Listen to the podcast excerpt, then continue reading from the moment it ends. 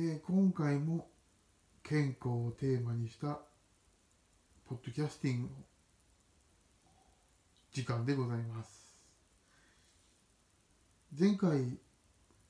健康をテーマにした健康って必要なのっていうテーマで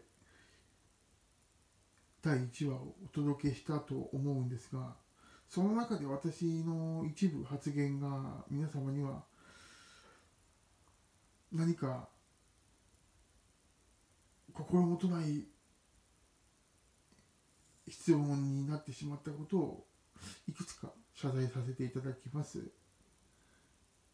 健康でいることはいいことですし長生きして悪いことではないしないです。私が発言した中身のために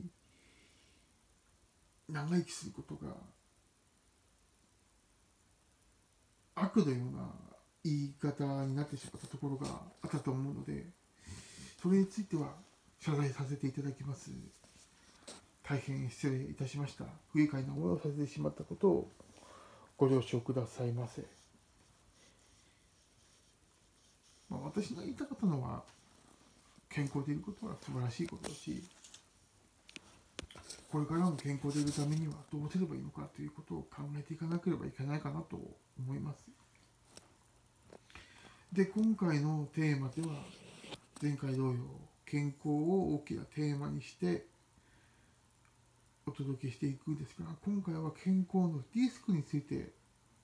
考えていきたいと思います。リスクっていうと何ですかね。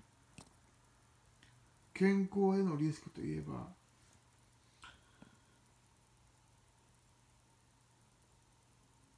健康を維持するためには適切な運動をしたりとか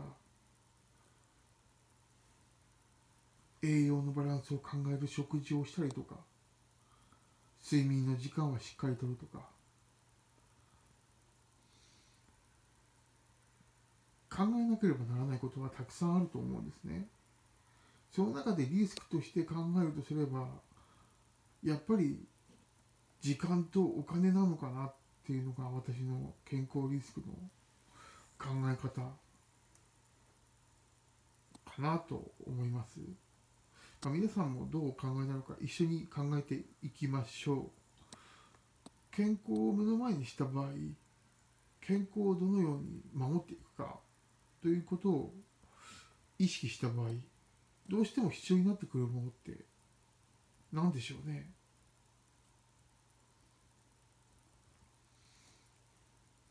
ぱり人間の体を維持していくためには食べなければ体の組織は保たれないということであれば食べることというのは人間にとって永遠のテーマであるし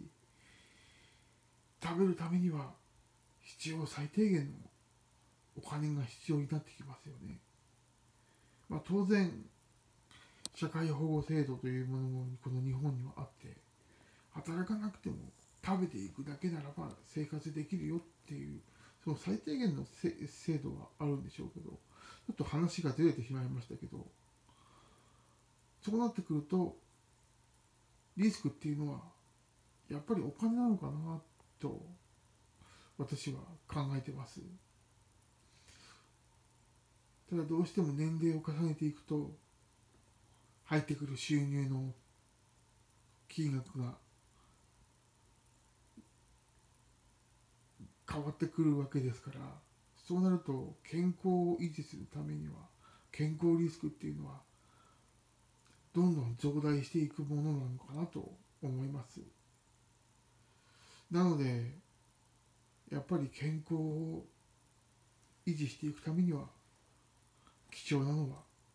お金が貴重なのかなと思います。皆さんはどのように捉えておりますでしょうか、まあ、いろいろと捉え方はあると思いますが今回は健康のリスクについて考えてみました次回は